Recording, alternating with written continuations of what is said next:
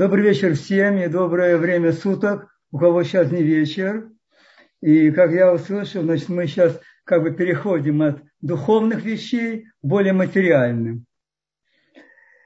И да, кстати, я хотел бы сказать, что имя Марка – это не псевдоним, это было мое имя там, а потом я получил, взял себе такое имя. Так что э, вообще тема, которая была заявлена, она, конечно, ну даже не знаю, она настолько большая, настолько широкая, что уложиться в какие-то там сорок-сорок пять минут и так далее, это, в общем-то, очень сложно. Но попробуем все-таки немножко пройти по той программе, которую, так, которая была заявлена.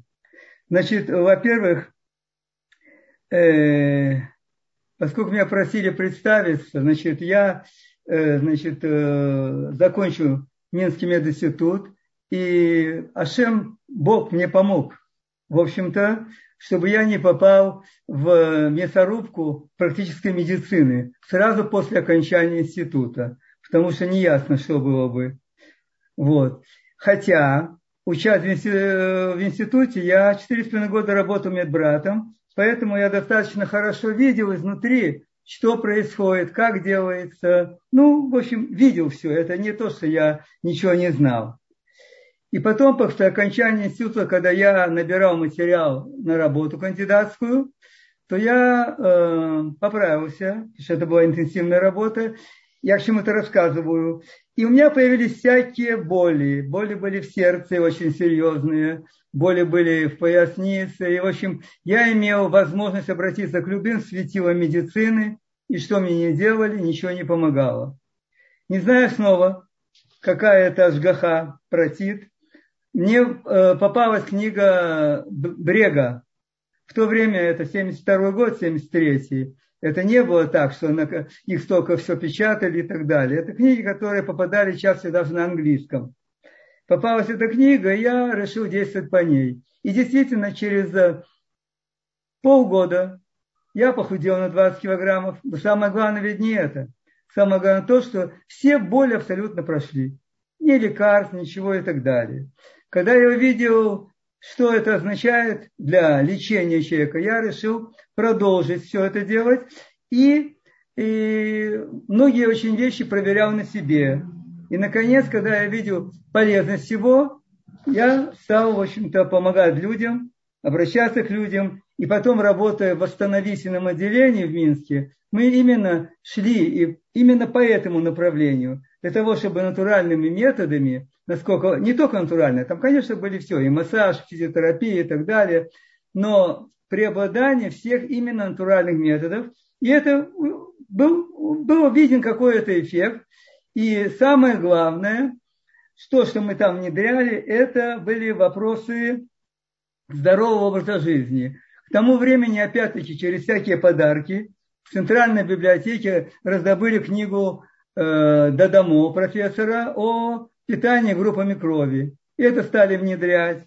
Вначале, вернее, пробовать на себе, а потом уже и так, э, на пациентах. В общем, все, что делалось, э, делалось, что предлагалось людям, что предлагалось на разных там, лекциях и так далее, все это было пропускалось через себя, и все на это был эффект.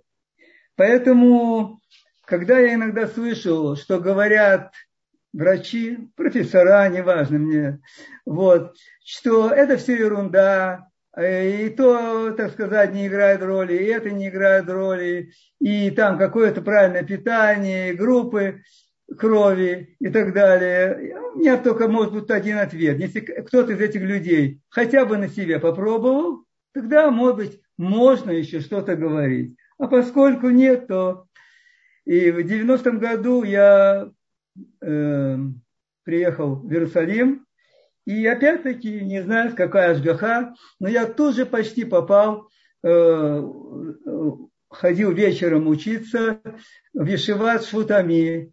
И понятно, там, наконец, я узнал, что должен делать еврей, потому что ясно, что в Минске я жил как абсолютный стопроцентный гой, ничего не зная, ничего не понимая. Вот, я узнал, что надо делать. Узнал даже, кстати, очень многие вещи, которые наши мудрецы писали даже и о питании, и о других вопросах, связанных с тем, что меня интересовало. Это, я имею в виду, здорового образа жизни.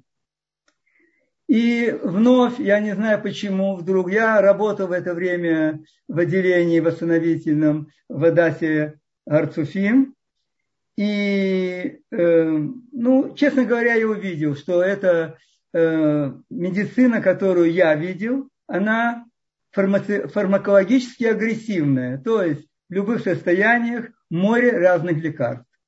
Я уже много лет там не работал так, и мне здесь тоже не хотелось. И тут мне была послана, не знаю, как это назвать даже, не знаю откуда, идея хлеба. Прекрасно понимаете, что хлеб я только кушал, но, понятно, никогда не делал и представления не имел, как его делают. Обратились люди, которые здесь давно, лет сорок сорок пять, приехали, что нету, нету хлеба, которые там привыкли. И, вот. И не знаю, как это все завернулось, но, по крайней мере, через очень много трудностей, очень много трудностей, все-таки пекарня была создана. И единственная цель моя, когда это создавалось, это э, дать что-то максимально здоровое, что может получиться из, вообще из выпечки. Э, то, что выпекаются всякие хлеб, еще какие-то изделия, максимально здоровое, потому что я себя не считаю и никогда не был и, э, ну, человек бизнеса. И меня это, в общем-то, относительно меньше интересовало. Потом, когда это развернулось, и у меня появил, появился компаньон, тогда уже многие вопросы расширения там, бизнеса и так далее, это в значительной степени лежали на нем, связанные именно э, с самим бизнесом. Таким образом, вот пришла эта идея хлеба. Теперь, если нам э, говорить вообще о здоровом образе жизни и так далее, мы можем с вами посмотреть, что воздух, в котором мы живем, не надо вам рассказывать, вода, которую пьем в большинстве случаев, тоже не очень хорошая, целый ряд других вещей. Человек, в принципе, может сказать, ну а что же делать тогда, как быть, как все это? И э, у меня, в общем-то, всегда был один ответ. Воздух с вами мы не можем изменить. Понятно, что можно куда-то поехать, отдохнуть, к морю, подышать свежим воздухом. Но в целом эта среда, в которой мы находимся, воздух, вода и так далее, она тяжело поддается нашему серьезному влиянию.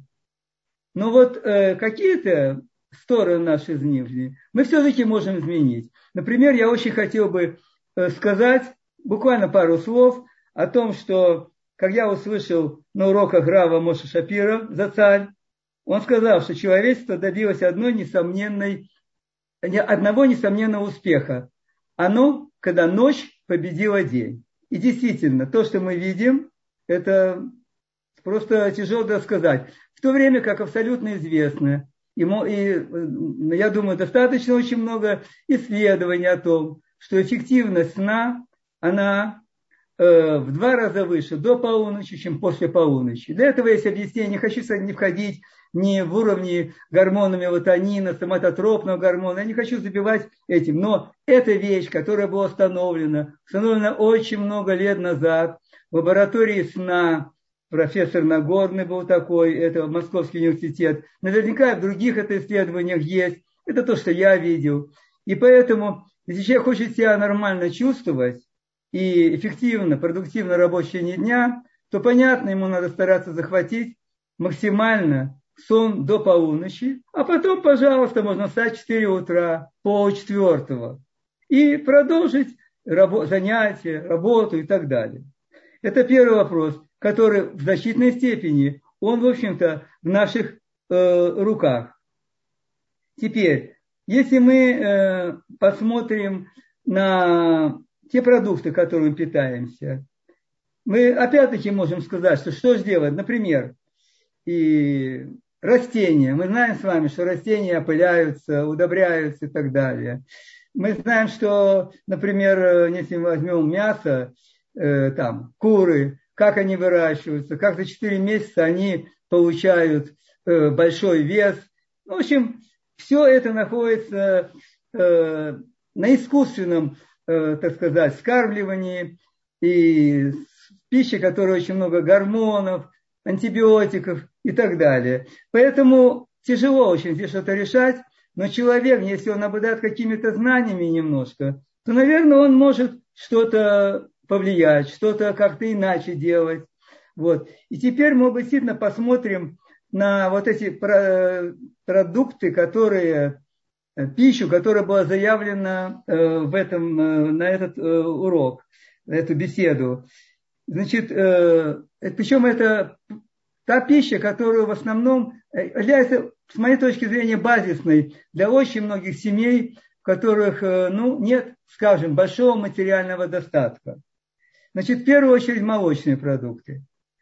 Значит, в отношении молочных продуктов, ну, у меня, по крайней мере, раньше было три встречи по полтора часа. Поэтому что можно здесь сказать? Я могу только сказать одно. И это было, кстати, написано и в учебнике, который я видел по педиатрии, по детским болезням, где было написано небольшая глава, и там было сказано, что вскармливание детей и грудного возраста, понятно, и, может быть, и даже дальше, коровьим молоком – это экологическая катастрофа. Это учебник, который был издан в тысяча девятьсот пятьдесят втором году. Тогда это было уже сказано. И говорить, конечно, о том, что молоко не очень хорошо и так далее, это было очень сложно, но мы много говорили об этом в Минске. И слава Богу, я могу, вы все, наверное, тоже знаете, что сейчас стали к этому относиться, особенно врачи, когда простуды и так далее, мы все чаще и чаще слышим рекомендацию, что пока временно остановить молочные продукты. И это уже очень хорошо. В целом, э, ну, если говорить так честно, то тот продукт, та жидкость белого цвета, которая продается и которую люди покупают, в общем-то, это ведь не молоко, по большому счету. Там уже ничего не осталось, не говоря о том, что это было изначально. Потому что, э, э, ну, в общем-то, коровы вскармливаются, чтобы получить как, как можно больше молока. Я уже назвал, какие там находятся это самое, медик, э, фармакологические средства. И, кроме всего прочего, они действительно, коров выжим, вынимают все. Мне при, пришлось быть...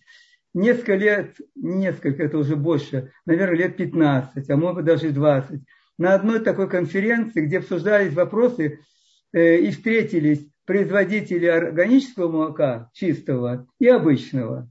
Я почему-то сейчас говорю, потому что э, было показано себе, все время, какое, какое возражение против органического молока. Возражение то, что оно будет дороже намного, корова дает меньше молока, и так далее. Вот. Но, но что оказалось? Там это было четко показано, что средства, которые используются и идут денежные на э, лекарства, которые ежедневно получают коровы, то они как раз, может быть, даже иногда могут преобладать над стоимостью органического молока. Но почему-то задуматься над этим сложно. Я, непонятно, почему сложно, потому что сдвинуть эту машину, которая, которая обладает деньгами, которая обладает средствами рекламы, сдвинуть это с места, это, в общем-то, проблема. А прибыли, они всегда диктуют, потому что деньги диктуют все. Поэтому, когда мы говорим, я не говорю о том, что, предположим, доставка молока и так далее, особенно в условиях жаркого климата, она требует использования в этих машинах консервирующих средств. Это, ну, целый сипут, здесь можно очень много говорить. Поэтому в целом люди, если особо нет такой же необходимости, то можно обходиться, по большому счету, без молока. Особенно, если кто-то хочет... Да, кстати, задается вопрос, а что же вместо? Так вначале, вероятно, нужно было спросить, а что я получаю полезное с этим продуктом? И тогда уже следует вопрос, а что же вместо? Во-первых, я ничего с ним не получаю полезного, как правило, потому что тот же кальций, еще это, опять длинный разговор, но это то, что не идет. И мы прекрасно знаем, что люди, которые, ну, у которых остеопороз, И это количество людей от этого не уменьшается, увеличивается. Едят в больших количествах и творог, и сыр. Что-то не видно серьезных результатов. Поэтому вопрос здесь в том, что мы из него получаем. Но если кто-то уже хочет конкретный какой-то ответ, то, пожалуйста, море есть возможности приготовить самим дома растительное молоко. И для этого даже не нужно давать рецепты, потому что это можно увидеть. И у кого есть там интернет, это можно увидеть на Ютубе и так далее. Причем абсолютно из всего можно приготовить. И по своим вкусовым качествам оно совершенно не хуже, чем то, которое есть, вкусовым качеством. Поэтому тот, кто захочет, наверняка найдет. Понятно, что все тоже касается и всех продуктов из этого же молока, потому что нельзя получить, предположим, здоровый там творог или сыр, используя не очень здоровое молоко, мягко говоря. Конечно, другое совсем, э, другое э, разговор о молоке козьем. И действительно, это молоко намного больше подходит человеку. Кстати, коровье молоко почему еще в детском возрасте не подходит человеку? Потому что там соотношение главных белков казеина и альбумина. Оно в сторону значительного преобладания казеина.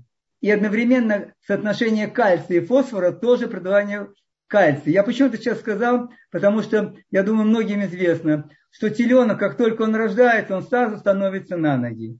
И поэтому понятно, что Бог, Ашем, я не знаю, кто понимает все, Ашем, он предусмотрел это, и он дал то, что нужно теленку. Но это совсем не нужно человеку, который еще восемь месяцев еще не становится на ноги. И соотношение должно быть совершенно другое. И альбуминов должно быть тоже больше. И наиболее по своим качествам, по составу химическому, это именно козье молоко. Что там мы тоже видим, что козы не становятся на ноги и так далее, неважно. Это именно козье молоко. Поэтому тоже, конечно, оно намного лучше, намного лучше коровьего. Кстати, козы очень плохо выдерживают искусственное содержание, всякие искусственные добавки. Поэтому это тоже большое преимущество. Козы и овцы, они, в общем-то, плохо живут на этих добавках. И все мы знаем, что все наши отцы, Авраам, Исхак, Яков, у всех были козы, у всех были овцы. Наверняка они не, не питались. Ну, в общем-то, да, и молоко, наверное, у женщин было нормально. Мы знаем, сколько Сара кормила. Два года и вот. Поэтому, но все равно тогда никто не использовал коровье молоко. И я могу сказать только личный мой пример. У меня дочка, которая сейчас двадцать один год, она, когда родилась, не, не было достаточно молока у мамы. И практически полтора года я возил ее, под Иерусалимом стояло стадо козье, козами. И там прямо доили молоко мне делали. Я привозил домой, чтобы это было на два дня. И слава Богу, девочка росла. Не, мы не знали, никакой слизи у нее никогда не было. Не знали и не слышали, когда у нее зубы выходили. Вот. И никогда, в общем-то, почти не плакала. То есть, когда маленький организм получает то, что ему надо, он всегда будет себя прекрасно вести и никогда не будет мешать и маме спать ночью, и днем, криками и так далее. Поэтому это, это личный пример, не личный пример. В Минске было много людей, которые на козьем молоке выращивали. Значит, я думаю, что как-то, в какой-то мере это кратко, то, что это мамаш, просто очень кратко.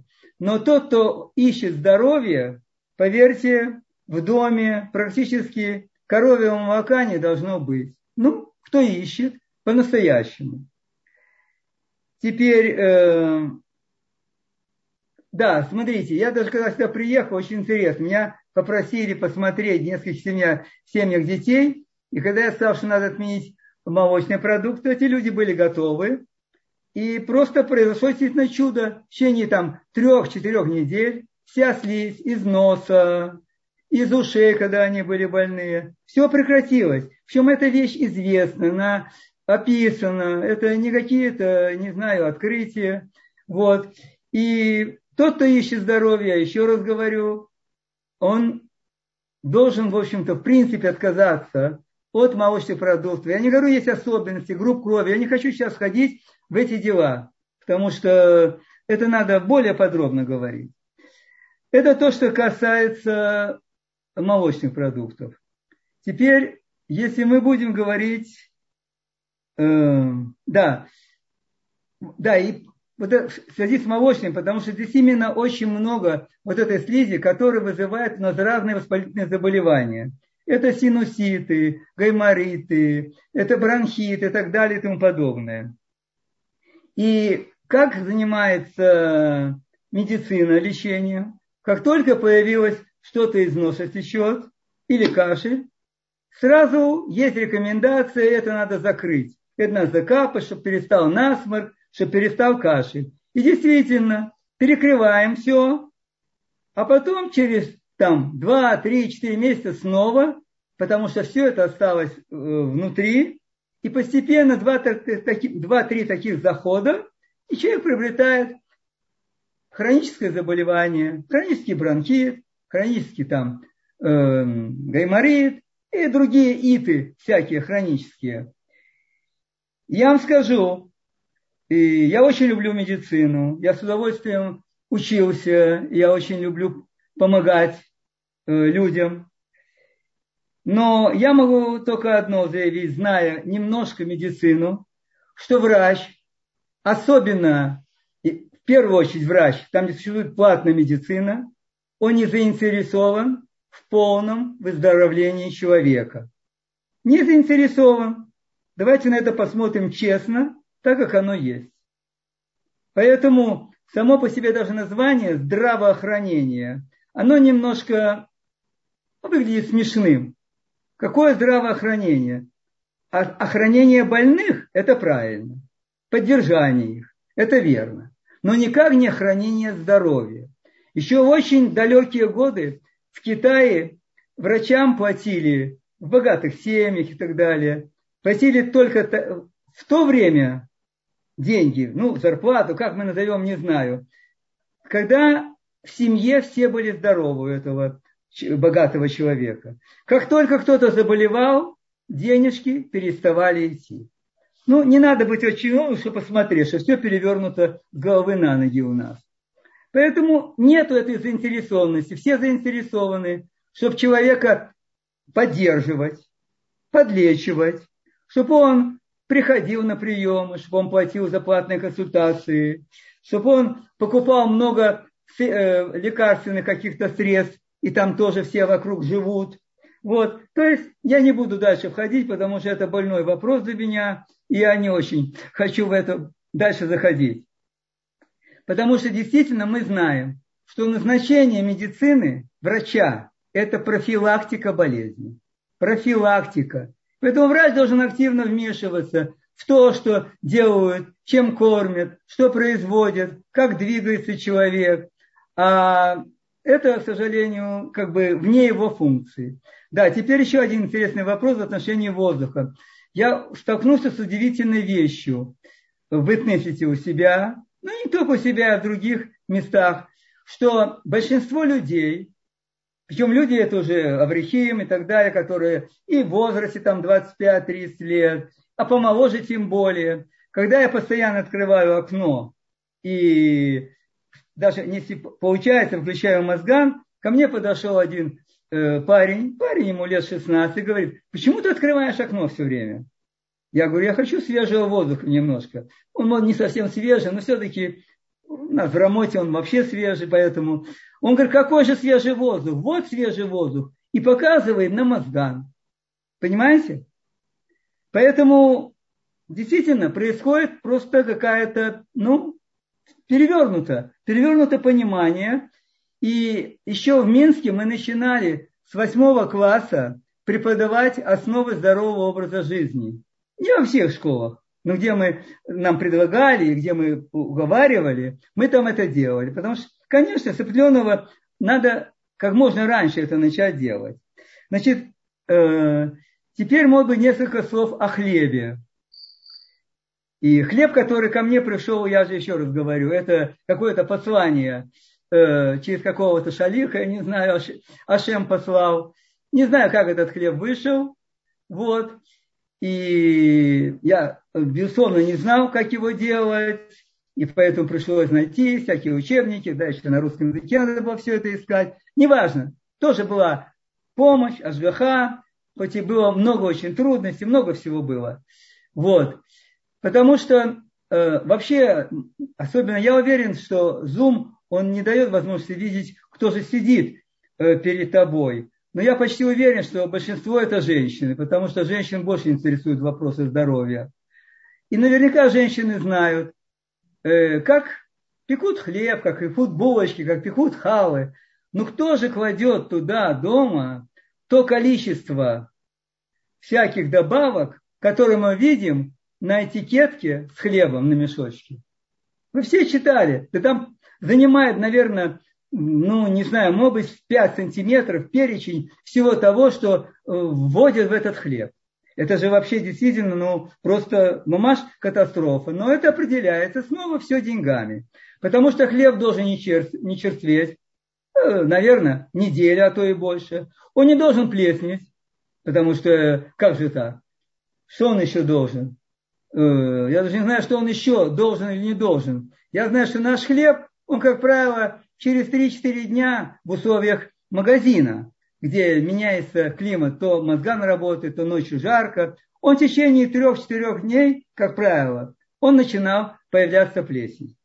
То есть ведь хлеб, как это я потом все выяснил, он не нуждается ни в чем, кроме муки, воды и какой-то закваски, предположим, даже дрожжей. И те, кто дома делает халу, я рекомендовал бы лучше свежие дрожжи. Вот.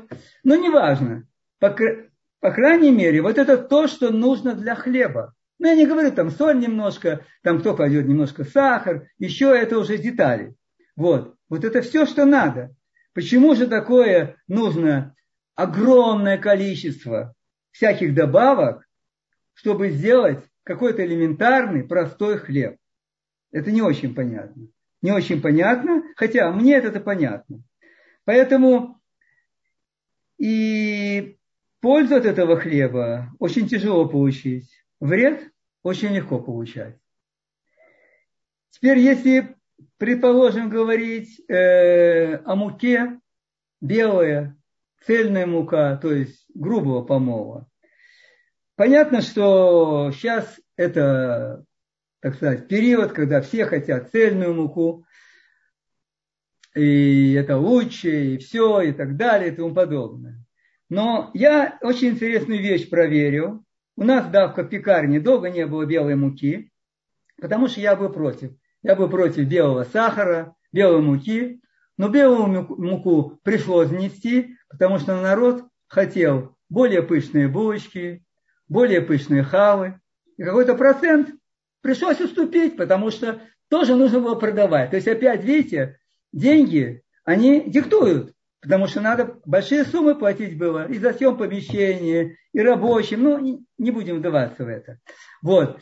Но э, очень интересную вещь для себя обнаружил, что и потом проверили в лаборатории, что если мы будем говорить, ну, все знают, почему цельная мука более полезна. Потому что в этой оболочке, в отрубях содержатся ферменты, энзимы, которые помогают усваивать само зерно полностью и так далее и тому подобное.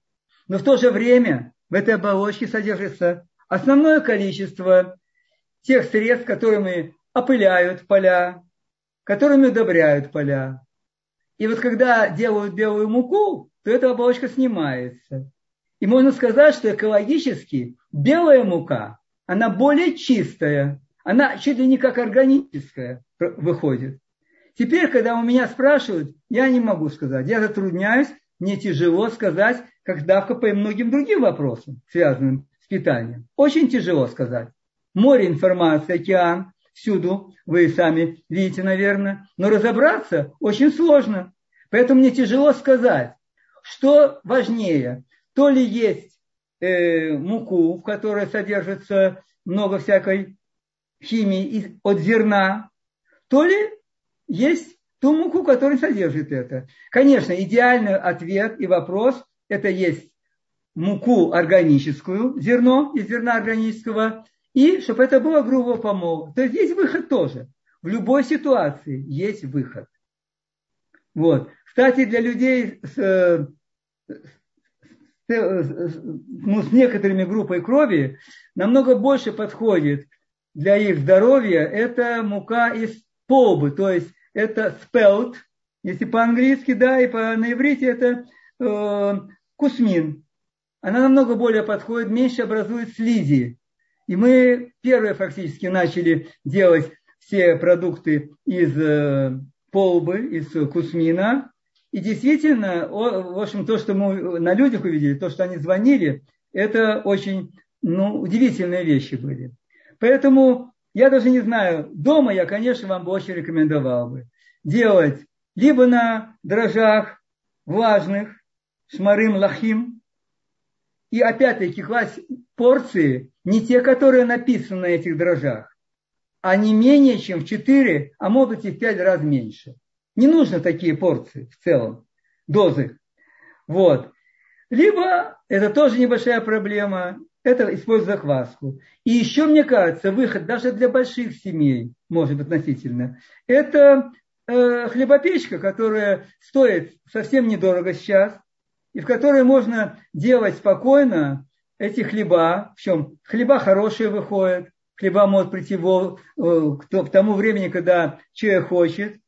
И эта хлебопечка на себя окупит, если взять стоимость продуктов, которые закладываются там для хлеба, и стоимость, которая стоит хлеб. Я не говорю, когда это приходит там, как трума хлеб, еще и так далее, бесплатно. Это другой разговор. И этот хлеб всегда, хлеб себя окупит. Уже о здоровье мы, в общем-то, я думаю, говорить не стоит. Сейчас и муки много всякой продается, которую надо людям. Поэтому, я, я не знаю, вот, может быть, будет вопрос вот это в отношении того, что хлеба. Теперь, в отношении, да, и теперь, когда я сказал, что я не знаю, как во многих вопросах разобраться, которые выставляются. Например, вот как решить? Сейчас очень популярна кето-диета. Она очень разумная. Ее, она в основе биохимической и так далее, действительно, очень разумна. Но очень много лет мы говорили о пользе, и это делали. Это, э, это диета, когда преобладают макробиотика.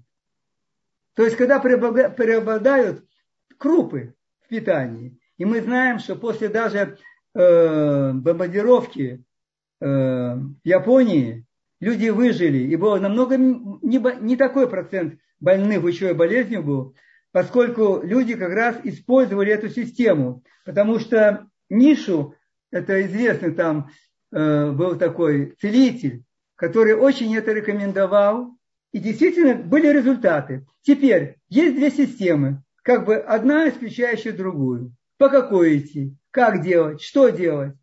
Тяжело, тяжело разобраться. А у человека просто, который, может быть, не владеет в глубине, вообще не знаю, как из этого вылезть. Но одно я хочу вам только посоветовать, что если кто-то использует кето-диету, которой большое количество белка используется, то надо обратить внимание на те рекомендации, которые есть. Например, я думаю, многие его видели, это доктор Берг, очень хороший, и вообще у него такие содержательные все сообщения и все. Но он-то говорит о том, что в день надо съедать восемь стаканов рубленой зелени, только зелени, а еще и овощи. Так вот тогда, если все это выполнять и так делать, тогда мы можем сказать, что действительно нагрузка на печень будет намного меньше. И это помогает печени лучше справляться с той большой порцией белков, которая поступает. Особенно уже, если мы говорим о людях уже в возрасте старше шестидесяти лет. Да, в общем-то, и раньше нам не нужно это. Нормы белка неизвестны. Вот. К двадцати годам уж точно, даже и раньше, мы все, все свои ткани построили. И дай там нам Бог хорошо поддерживать их состояние. Поэтому вот разобраться во всем этом море информации, конечно же, сложно. И это абсолютно понятно. Теперь несколько... Да, еще. Когда там, я еду на урок, ну, куда-то выезжаю редко, я включаю радио. Есть такие, значит, вы все знаете, это Коля Барама или Коль Ха и так далее. Там есть передачи, видимо, в это время, когда я еду, там есть, выступает женщина, и, может быть, не одна даже еще. Там дают рецепты, как приготовить, как порадовать семью. Вы знаете, когда слушаешь такие рецепты, ну, я просто, у меня нет слов для выражения. Что там говорится, что там смешивается, как это готовится. И это, я думаю, слава Богу, что, наверное, абсолютное большинство людей эти рецепты у себя дома не реализуют. И это барух жашем, что это так происходит. Потому что если делать то, что там говорится, это, не знаю, до чего может дойти довольно быстро. И там же, почему я и сказал, что немножко, может быть, пару слов о термообработке пищи. Потому что там иногда бывает одно... варится, жарится, потом варится другое, опять уже все вместе жарится и варится, потом еще и так далее. И, короче, получается, одно и то же блюдо, оно варится иногда полтора-два часа, а может быть еще и больше. А ведь термообработка, она очень влияет на состояние. Я не говорю даже о структуре, о формуле молекул э, пищи органической, она органическая, о разрушении этих колец органических. Но в целом термообработка очень влияет. Поэтому, если пастеризацию принято делать было всегда, температура семьдесят пять - семьдесят шесть градусов, то в абсолютном большинстве сейчас ее делают на девяносто градусов. Почему? Вам понятно. Намного быстрее можно обработать. А как влияет девяносто градусов, вот это уже другое дело. Вот. Теперь, если мы знаем... Я, около нас был завод Дефилд и Фиш, фаршированных рыб они выпускали, известный очень завод, все. Сколько там эта рыба находится в этих печах, э, которые уже в банке она находится, она, я не знаю, по-моему, чуть не полдня. Вот. Что из, в этом продукте осталось? Что из него может взять организм, кроме дикой нагрузки на, на свои системы, в первую очередь, печень и почки. Дома даже, если, например, варите кашу, например, популярная, может быть, каша – это квакер, то есть это хлопья э, овсяные. Безусловно, употреблять для каши и так далее стоит только крупные, более крупные, более толстые, не знаю, как правильно сказать. Да и варить их практически не нужно. Но можно, в крайнем случае, довести до кипения чуть-чуть. И потом помешать и оставить в этой кастрюле. Пусть постоит три, четыре, пять, десять минут, еще больше. И все, все готово. Почему же нужно убивать абсолютно все живое, что там еще осталось? Непонятно абсолютно. Точно так суп варится, точно так многие вещи варятся. Женщина включает, ставит варить что-то, потом... И есть много таких женщин, я гарантирую вам. Потом она начинает разговаривать по телефону, или она слушает какой-то там, не знаю, очень интересный там какой-то, да в конце концов, э, урок, так это еще, может быть, простительно. Еще что-то более интересное и так далее. А суп этот кипит, и кипит, и кипит.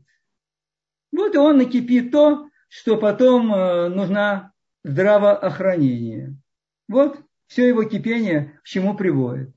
Поэтому, если люди задумываются о том, как минимально обрабатывать пищу, я не призываю к сыроедению сейчас, я об этом не говорю, но минимальная обработка пищи на щадящем огне. И не только. Если используете жарку, то хорошо бы знать примерно температуру горения масел. Потому что если вы будете использовать хорошее масло, вы купите очень хорошее оливковое масло, к примеру, так, и вы его будете использовать для жарки, и температура на этой сковороде наверняка будет выше сто пятьдесят пять - сто шестьдесят градусов, оно горит, и у него появляются вещества, вот эти сгоревшего масла, которые являются совершенно явными, установленными канцерогенами. То есть то, что мы имеем, когда жарят пончики, сафганийот, сейчас вот как раз период начнется, с удовольствием все будут есть совгуниот, э, так сказать, жареный или сваренный, не знаю, как сказать, в этом черном масле, которое не меняется в лучшем случае день, а иногда, наверное, и больше.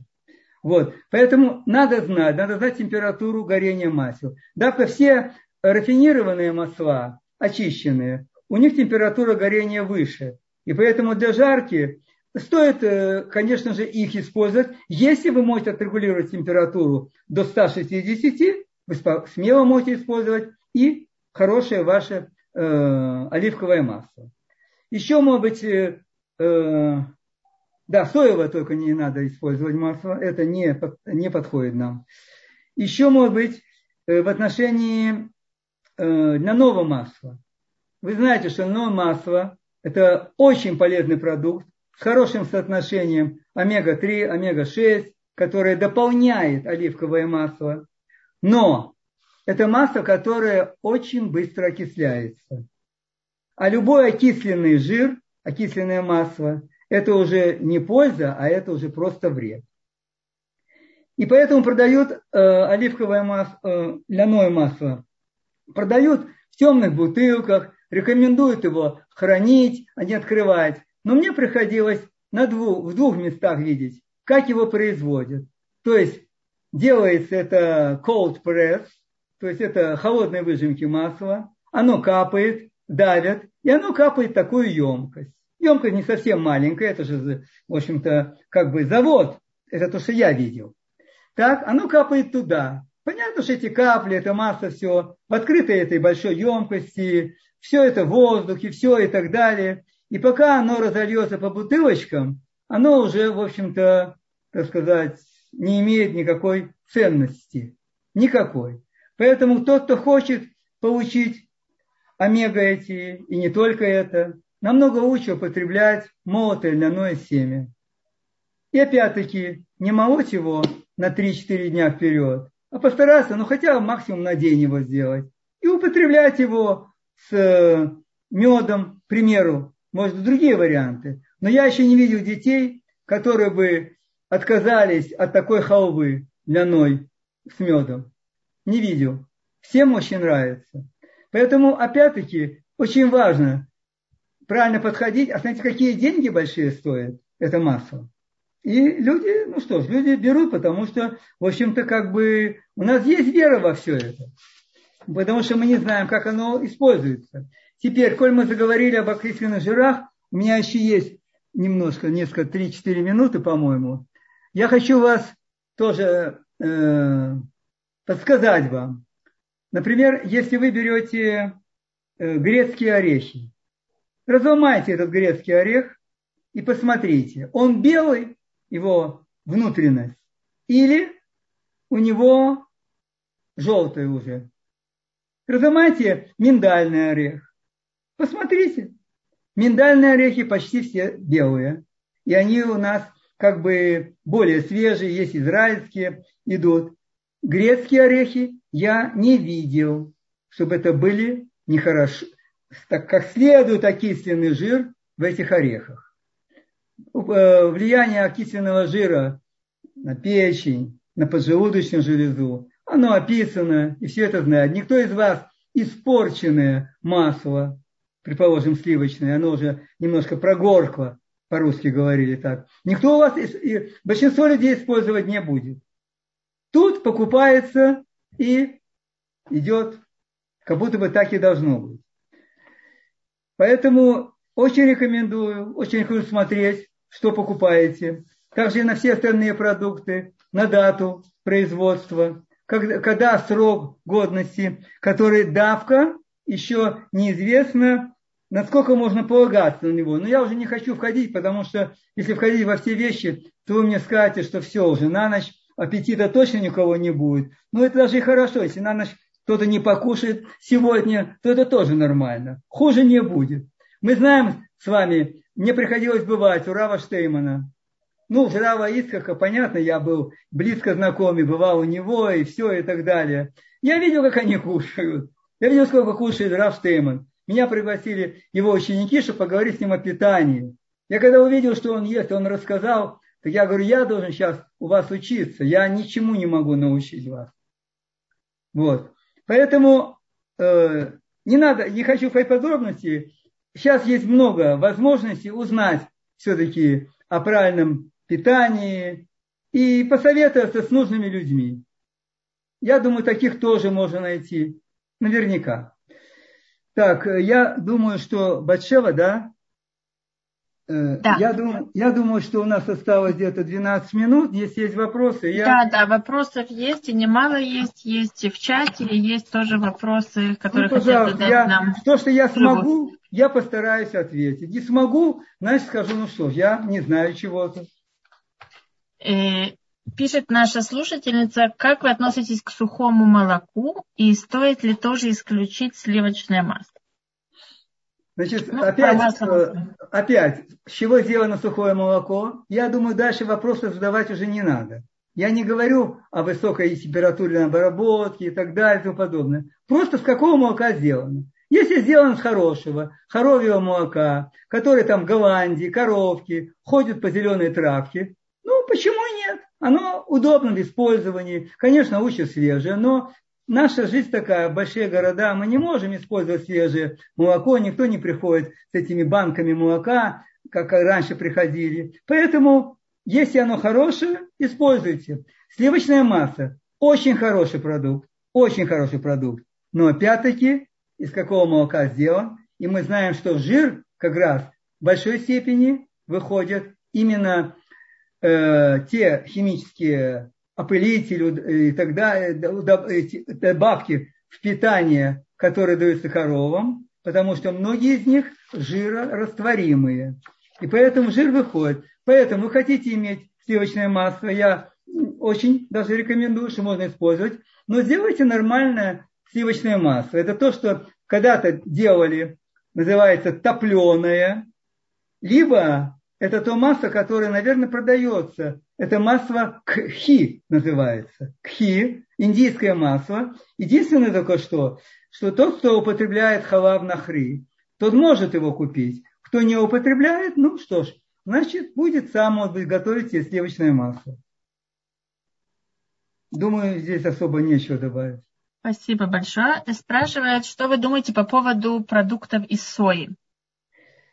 И об этом очень много написано. Мнения, опять-таки, относительно спорные, но в целом соя – это очень хороший продукт. Это прекрасный заменитель и, с моей точки зрения, мясо. Практически все аминокислоты есть, которых не хватает, можно добавить из некоторых круп. Вот. Но опять в каком виде употреблять? Если это те, не знаю, там продаются, знаете, какие сушеные там шницели, гуляш или еще что-то, это, да, если говорить о здоровье, это не очень подходит. Я бы не очень рекомендовал бы. А если использовать сою, пулей соя, то есть, ну, бобы соевые, это очень вкусно. И можно использовать в любом виде. Можно сделать из них и хумус. Ну, все, что хотите. Это прекрасно. Прекрасно. Есть мнение, что, может быть, там, мальчикам какой-то период стоит меньше. Ну, неважно, китайцы едят... сидят на сое с рисом, и, в общем, они не страдают от прироста населения, их даже ограничивают. Поэтому, не знаю, возможно, есть что-то в этом, но соевое масло нет. Соевое масло, вот это очищенное соевое, очищенное, нет, я его не рекомендую. Нет, я рекомендую, я говорю то, что есть в литературе, то, что говорится. Все на этом. Спасибо. Спрашивает, можно ли давать детям козье молоко на первых месяцах жизни? Я вам привел пример своей дочки. Она начала у меня употреблять козье молоко. Я думаю, э, ну, са, самое позднее, это месяц ей был. Понятно, я ей давал разбавленное вначале соевое молоко. Потом я соевое молоко разбавлял морковным соком. Вот. Это, в общем, эти схемы можно найти и посмотреть. Но я, кроме пользы, ничего не видел. Но я почему так смело действовал? Потому что в Минске у нас был огромный клуб здоровья. И мы все это делали. И люди приходили, делились своим опытом. И это, это замечательно. Это просто потрясающе. Если нету своего молока, или есть проблема. Иногда давка козье молоко молодеучее, даже того молока, которое есть у женщины, которая питается неизвестно чем. То есть известно чем. Вот. Поэтому я считаю, что это лучше козье молоко, если мы знаем. Причем я, давка в этом стадии, почему не боялся брать молоко? Она у меня пила не кипяченое молоко, потому что я видел их детей. У тех, которые держали этих коз, у них много детей было, все здоровые, сильные, от любого возраста шли. Поэтому там я был смел. Ну, в крайнем случае, есть молоко, которое прошло пастеризацию. Ну, что теперь делать? А матерна, что она проходит? Что она проходит, матерна? А посмотрите ее состав, сколько там сахара, сколько там углеводов. Вообще, что делают? Непонятно. Непонятно, кто вообще за этим следит. Я бы мог сказать, что это, наверное, я бы назвал бы это вредительством. Ну, это мое мнение. Вот. Поэтому э, используйте соевое, козье молоко, используйте нормальное козий йогурт. Ну, это возраст, я не говорю сейчас, на самой ранней стадии. Это все надо, схема есть и так далее. И еще я всем бы посоветовал бы обязательно давать воду детям. Нельзя без воды вырастить здорового ребенка. Нельзя. То это известная история столетий, когда давали, и то, что я видел, и то, что мы и делали, вообще не было вопросов о том, что ребенку нельзя давать воду. Воду, которая помогает промыть, все сделать. И, кстати, вода, она прекрасный диагностический тест. Если ребенок плачет, хныкает, и вы ему дали воду. Дело в том, что большинство мам начинает сразу его кормить, потому что считают, что он, он хочет есть. Совсем не обязательно. Он иногда просто хочет попить. Если дали воду ребенку, и он спокойно еще полчаса и час иногда спокойно спит, играется, вот он показатель. Он не хотел есть, он хотел пить. И это очень важно. Так, еще что? Спасибо. И спрашивают, каково ваше мнение по поводу молочнокислых продуктов? И мое мнение по поводу хороших молочнокислых продуктов хорошее, но опять из какого молока это делается. Поэтому я только что сказал, я рекомендовал бы все-таки в любом случае козий йогурт. Йогурт, может, сыры есть, творог есть, козий. Я знаю людей, кажется, я даже не знал, что есть такие люди, которые даже и, со, и дома делают из молока, из йогурта, творог. Пожалуйста, большое поле деятельности. Только надо, чтобы желание, все шло впереди лени. Пожалуйста. Спасибо. У нас еще есть несколько поднятых рук, которые хотят задать вопрос голосом. Хая, я включаю вам микрофон. Пожалуйста, я слушаю. Хая, добрый вечер. Я вам включила микрофон. Включите у себя тоже. Я вижу, по каким-то причинам Хая не может к нам подключиться. Пожалуйста, давайте следующий. Попробуем включить микрофон Саре. Сара Дина, я вам включила микрофон. Да, здравствуйте. Добрый спасибо вечер. Вам огромное за урок и спасибо за подключение. Огромное удовольствие получила и очень глубокий, очень информативный. У меня несколько личный вопрос. Скажите, пожалуйста, какие пять продуктов вы можете назвать самые ваши любимые, ценные с вашего стола? Вы знаете, вы, вы живете в Израиле? Нет. Ну, все равно на WhatsApp можно позвонить. Позвоните, мы с вами поговорим. С удовольствием. Спасибо. Да, пожалуйста. Я могу вам дать телефон, нет проблем. Поэтому позвоните. Спасибо большое. Или вы получите у организаторов, да. Пожалуйста. Я думаю, если вы не возражаете, есть еще люди, которые с радостью готовы с вами проконсультироваться. Просто озвучьте ваш телефон, и люди пусть запишут. Да, пожалуйста. Значит, ноль пять четыре три один четыре один девять пять девять. Для тех, кто не в Израиле, все вы знаете, девятьсот семьдесят два и потом пятьдесят четыре. Спасибо большое. И следующий вопрос у Маргариты. Маргарита, я включаю вам микрофон.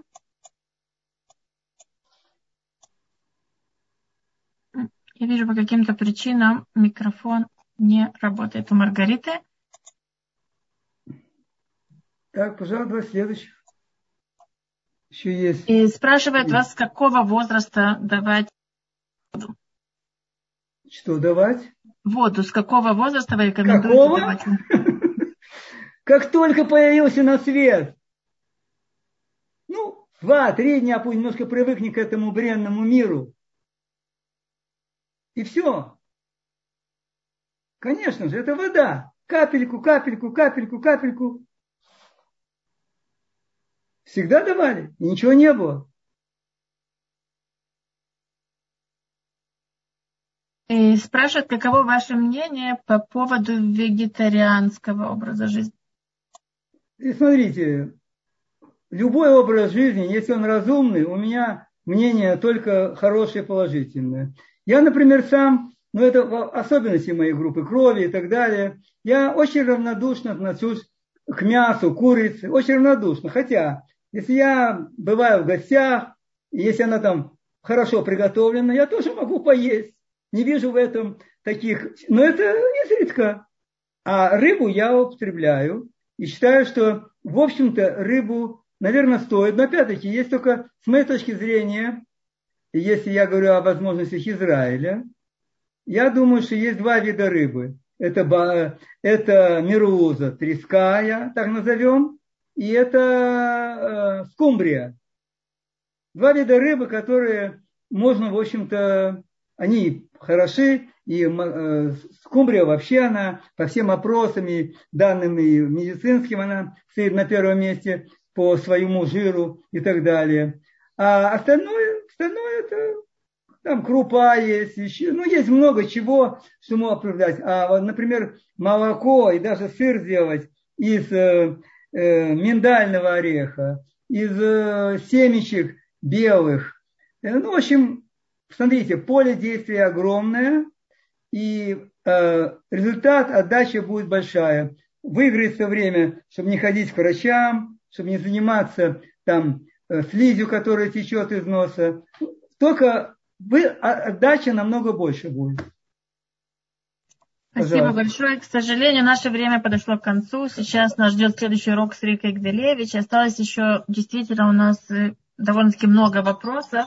И также люди просят еще раз, если можно, озвучить ваш номер телефона. Не все успели записать. Пожалуйста. ноль пять четыре три один четыре один девять пять девять. Спасибо большое. Спасибо огромное за очень познавательный урок, за очень важный урок. Я думаю, что это только начало. Я уверена, что мы сможем еще с вами продолжить. И все вопросы, которые у нас остались, и мы как бы это только на кончике вилки, как говорят, попробовали, и мы сможем более глубоко разобрать все остальные вопросы. Всем доброго, успехов всем и здоровья. И мы сами должны решать, чтобы мы были здоровы.